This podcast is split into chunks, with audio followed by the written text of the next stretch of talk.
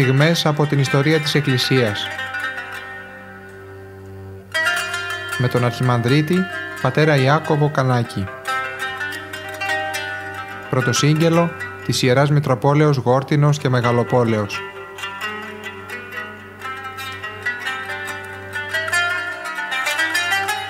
Συνεχίζουμε αγαπητοί ακροατές να ακολουθούμε τον Απόστολο Παύλο στο έργο του μαζί με τους συνεργάτες του.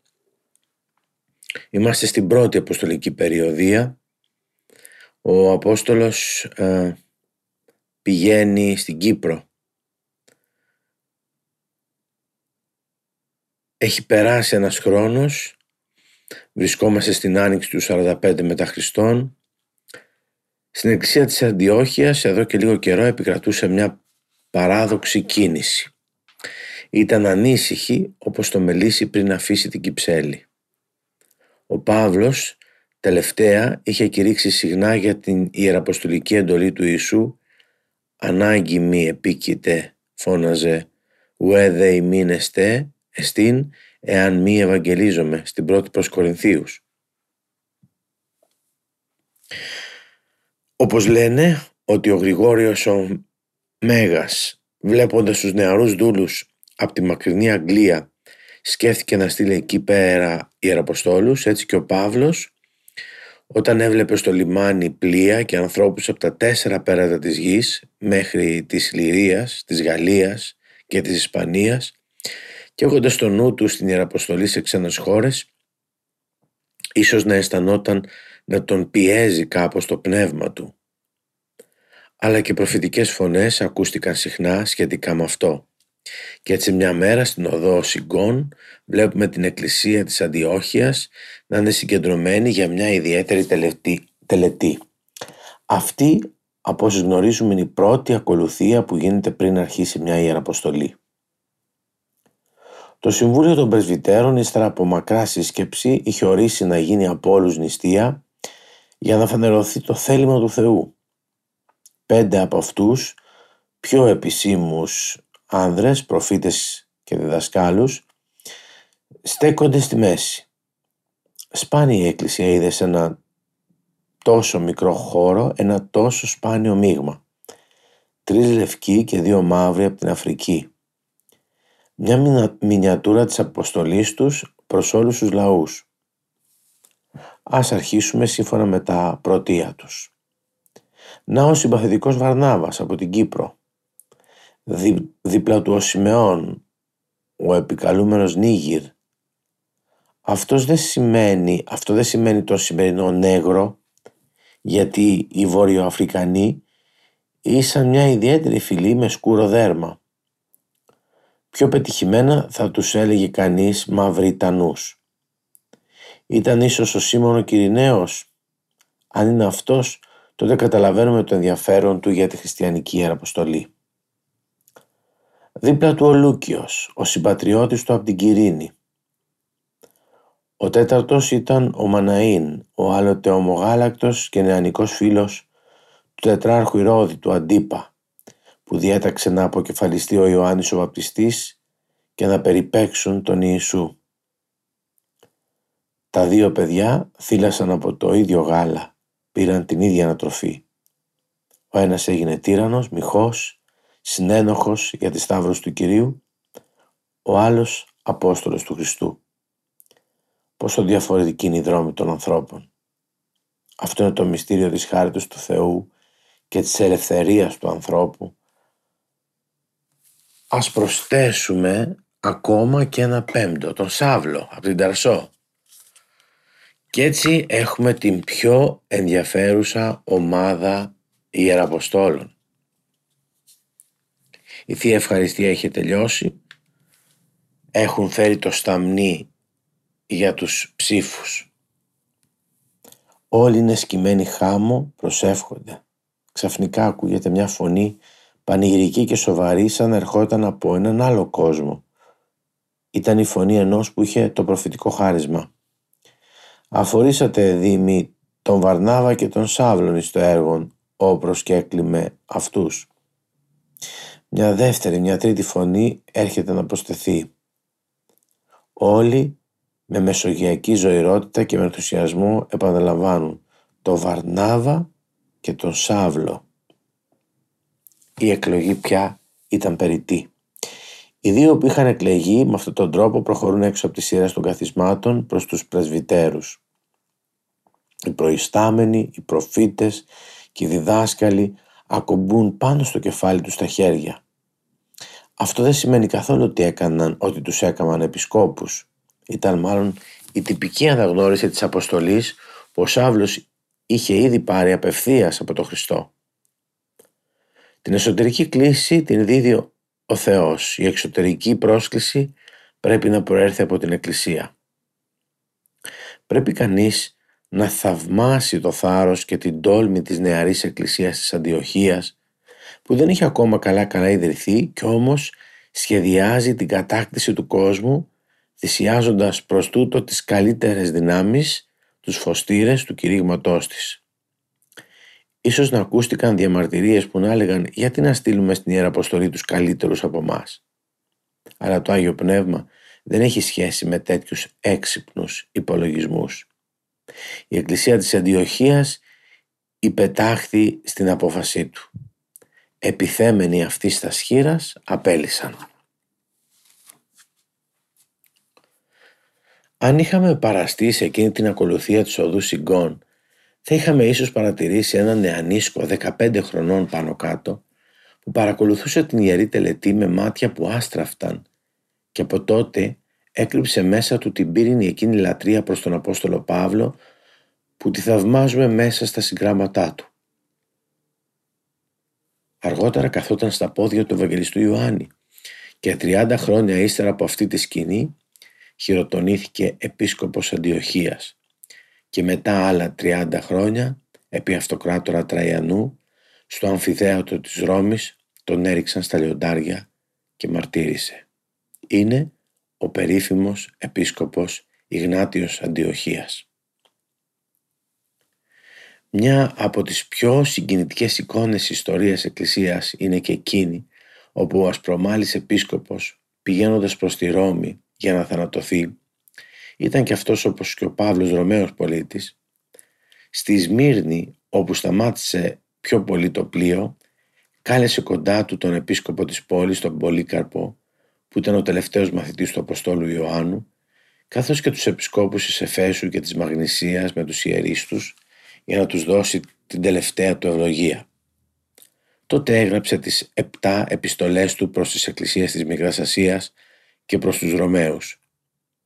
Αυτές οι επιστολές μέχρι και τις τελευταίες του εκφράσεις είναι ποτισμένες από το πνεύμα του Αποστόλου Παύλου.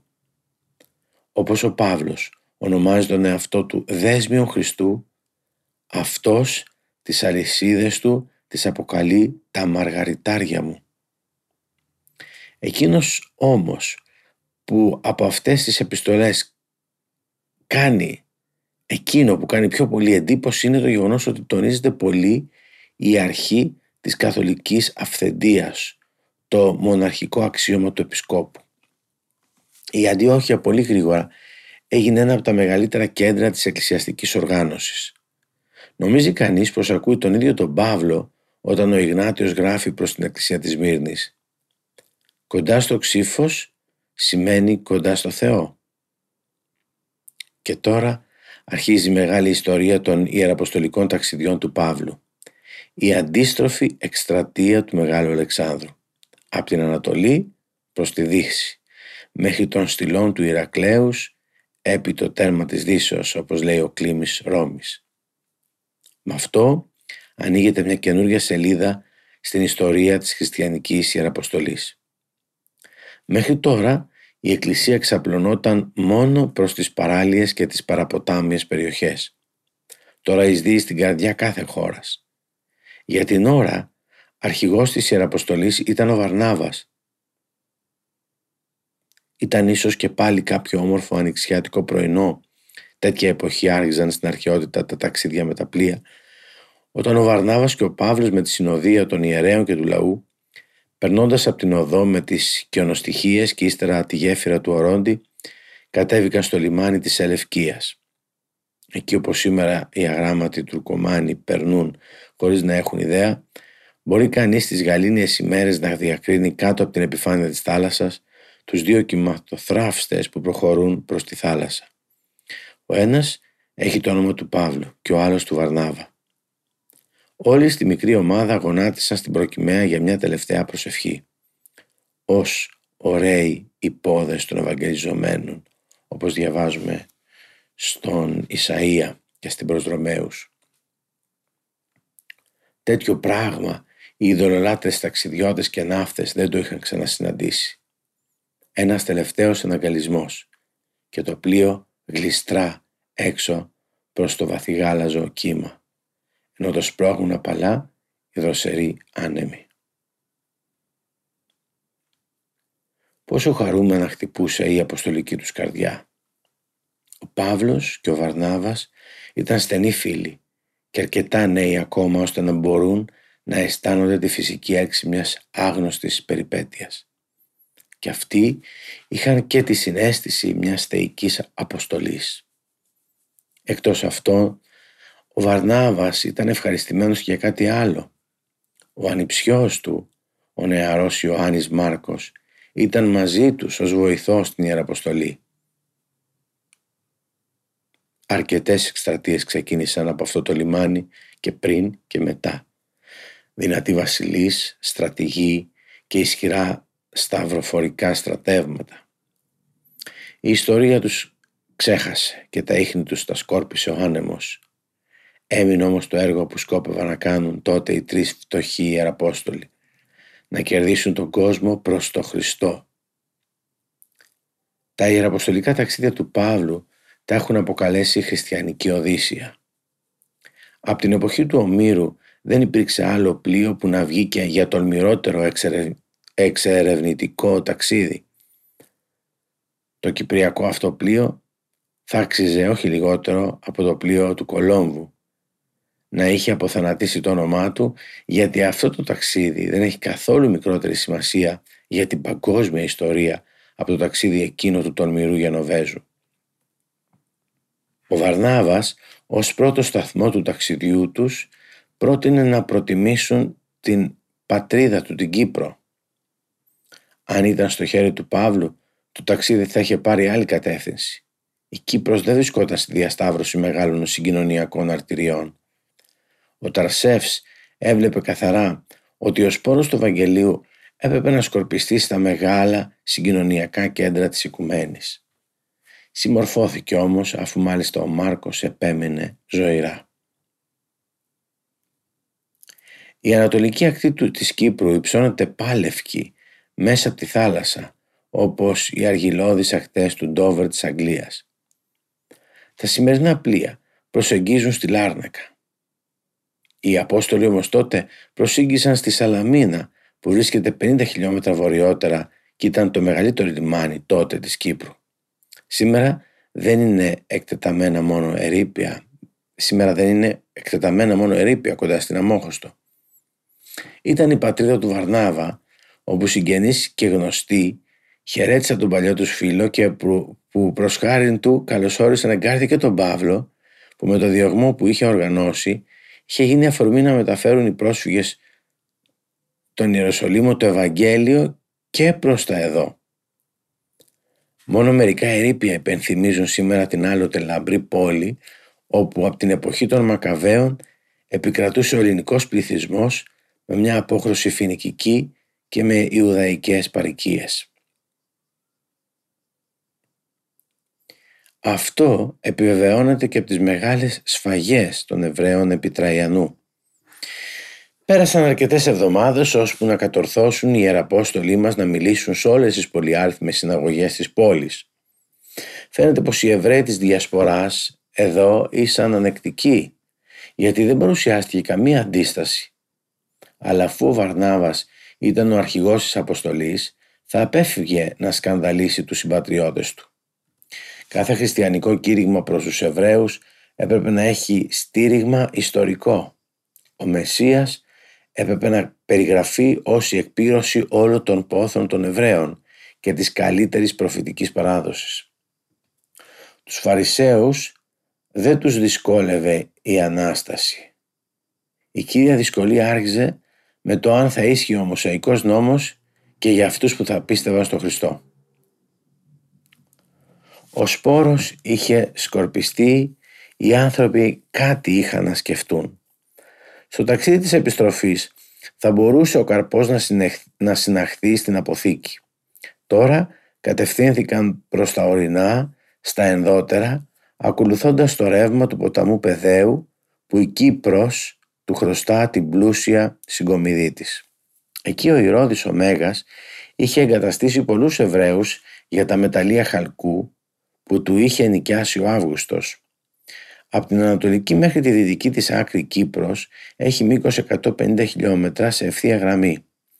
Αν ο Παύλος και οι συνοδοί του επισκέφθηκαν και τις 15 μεγαλύτερες πόλεις του νησιού που τις αναφέρει ο Πλίνιος και αν σε κάθε πόλη έκαναν από ένα μονοκήρυγμα θα χρειάστηκαν τουλάχιστον τέσσερις μήνες για να την περάσουν από τη μια άκρη στην άλλη.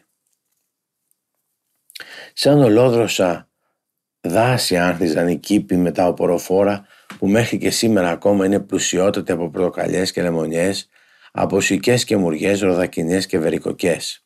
Σήμερα, ακόμα που κάτω από την τουρκική κυριαρχία ερημώνει το παν, έχει μεταβληθεί το περισσότερο από το μισό μέρος του ευτυχισμένου αυτού νησιού σε έρημο. Χωρίς η αγγλική κατοχή να κατορθώσει ακόμα να επιδράσει ανορθωτικά, μπορεί κανείς να νιώσει πόσο έφορο θα ήταν κάποτε αυτό το νησί. Ένα από τα ωραιότερα δέντρα της νήσου είναι το κυπαρίσι, που με το όνομά του δείχνει σε όλο τον κόσμο την προέλευσή του. Άρχισαν να ιδρύονται παντού μικροί χριστιανικοί όμιλοι, που σε μελλοντικά τους ταξίδια ο Βαρνάβας θα τους οργανώσει τελειότερα. Οι Απόστολοι εξακολουθούσαν τον παλαιό ρωμαϊκό δρόμο που οδηγούσε στην Πάφο. Ξαφνικά η οροσυρά άρχιζε να κατεβαίνει κλιμακωτά προς την ακτή. Από ψηλά έβλεπαν τη νέα και την παλαιά Πάφο. Εκεί ψηλά, στην κορυφή της Αμαθούντος, τη σημερινή Λεμεσό, υψωνόταν το περίφημο ιερό της Αφροδίτης, όπου σύμφωνα με το μύθο φανερώθηκε για πρώτη φορά στους ανθρώπους και λατρεύτηκε ως Αμαθουσία Αφροδίτη, ως βασίλισσα της Οικουμένης. Δεν ήταν η Αφροδίτη του Πλάτωνα, η ελληνική θεά της ομορφιάς και της χάριτος, αλλά η Αστάρτη, η ειδονική θεά των φινίκων, των ιών του Χαμ, με τα εσχρά της μυστήρια, με τα μάγια για τη γονιμότητα, με την κτηνόδη εξήμνηση των κατωτέρων ορμών, που η λατρεία της ορισμένες εποχές προσέλκυσε όχι μόνο τους κατοίκους της γη, της νήσου, αλλά και αντιπροσωπείες από άλλους λαούς. Νεαρά κορίτσια εξασκούσαν εδώ το θλιβερό τους επάγγελμα. Ήταν φοβερή καταστατική δύναμη και το βδέλημα της συροφινικής λατρείας του Βάλ και της Αστάρτης που είχε ήδη κυριεύσει την Ελλάδα και από την Καρχιδόνα θα είχε μεταδώσει τη μορισματική της πνοή σε ολόκληρη τη Δύση. Αν η Ρώμη δεν είχε εκπληρώσει την αποστολή που της είχε ορίσει η Θεία Πρόνοια. Η Νέα Πάφος ήταν η έδρα του Ρωμαίου Ανθιπάτου.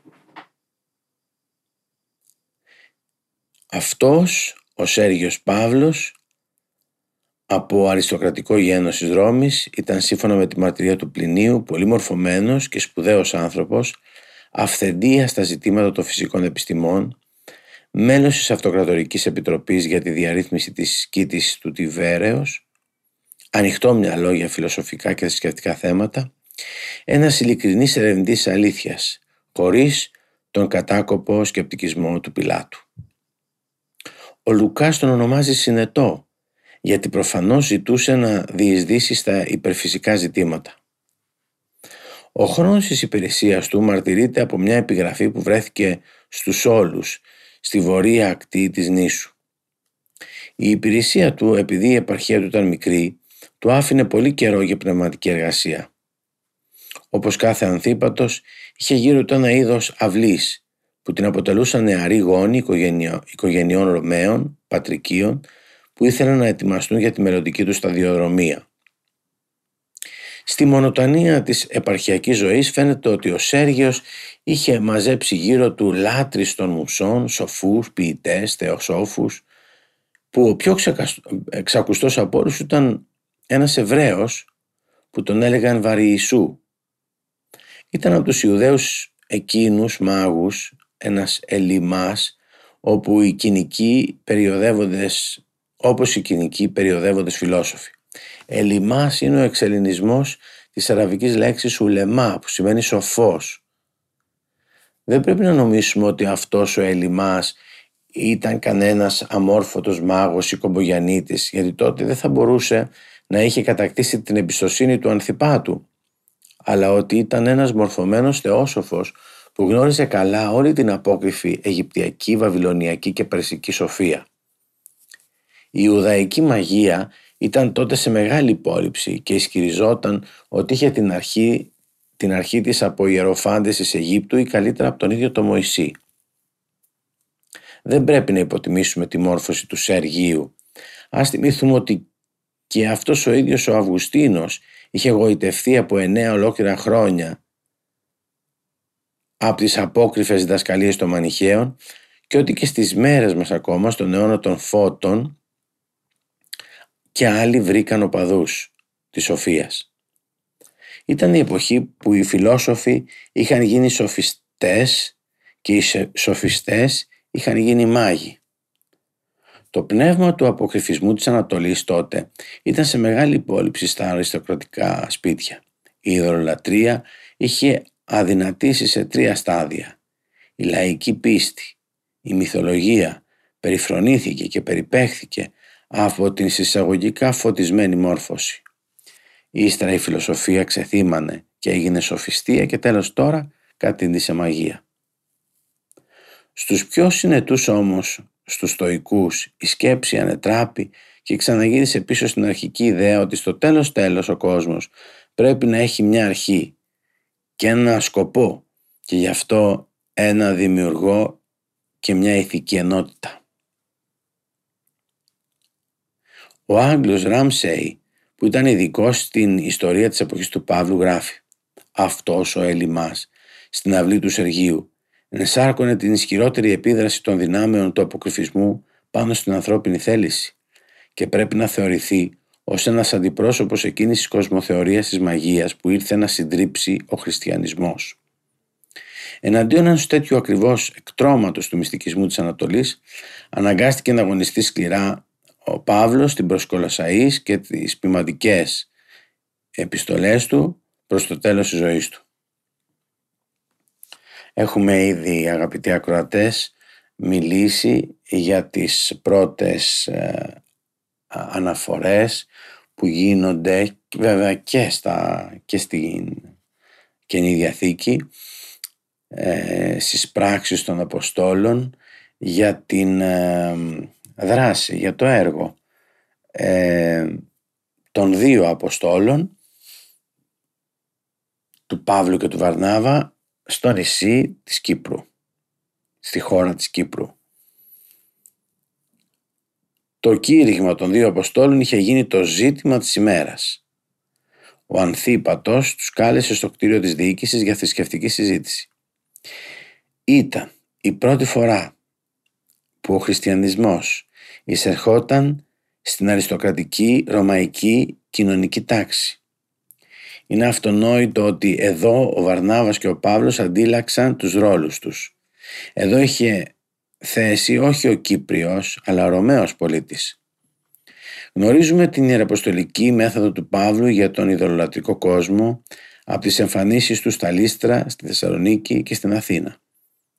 Μιλώντας προς το ιδωλολατρικό ακροατήριο, άρχιζε από τη φυσική γνώση του Θεού, από το μονοθεϊσμό, από τον εγκόσμιο Θεό, ενώ ζώμεν και κινούμεθα και εσμέν, από το Θεό που βρίσκεται μέσα μας για να προχωρήσεις στο Θεό που είναι πάνω από μας προς τον υπερκόσμιο δημιουργό και από αυτό να συναγάγει ποια είναι η σχέση του Θεού προς εμάς, τους ανθρώπους και ποιο πρέπει να είναι το πρακτικό συμπέρασμα, δηλαδή ποια πρέπει να είναι η λατρεία μας προς το Θεό.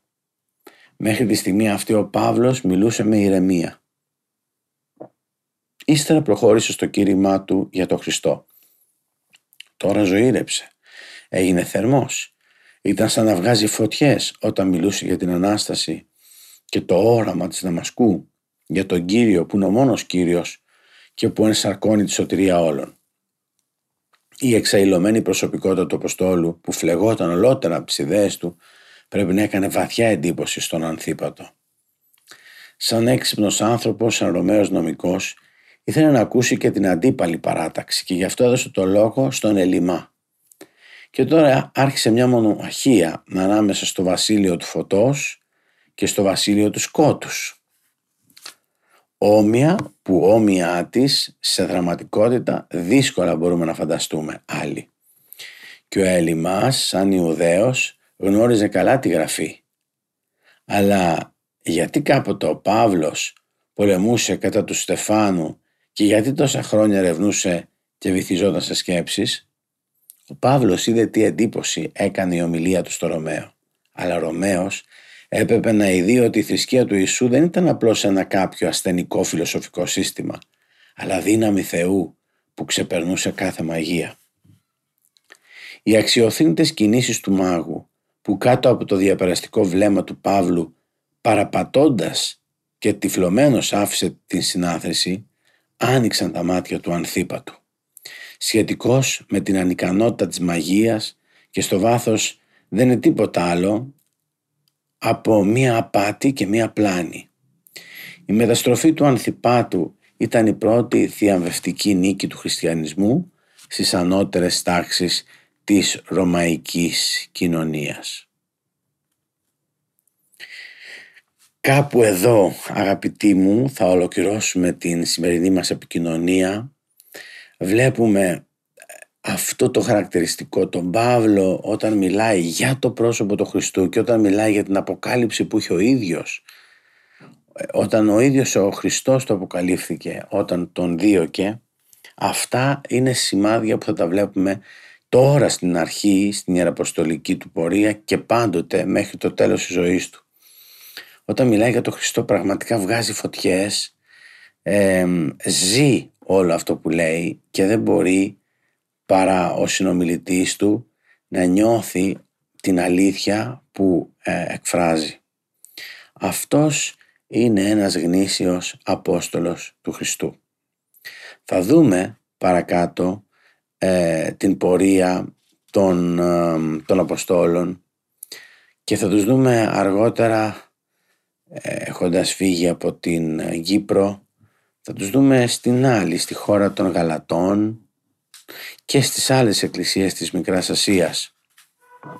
Εκεί πραγματικά θα δούμε να ξεδιπλώνεται αυτό το χάρισμα το οποίο έχει ο καθένας από αυτούς και θα θαυμάσουμε τη δύναμη και το φωτισμό του Αγίου Πνεύματος ε, στα, τα οποία, το οποίο ο Αγίου Πνεύμα βρήκε ε, βρήκε ε, σκεύη, ο σκεύη εκλογής ε, ως δοχεία ε, χάριτος αυτούς τους, τους Αποστόλους που το ίδιο Άγιο Πνεύμα υπέδειξε πού θα πάει ο καθένας και γέμισε, τους γέμισε με δύναμη η Ιεραποστολική. Θα το πούμε όμως αυτά την επόμενη φορά.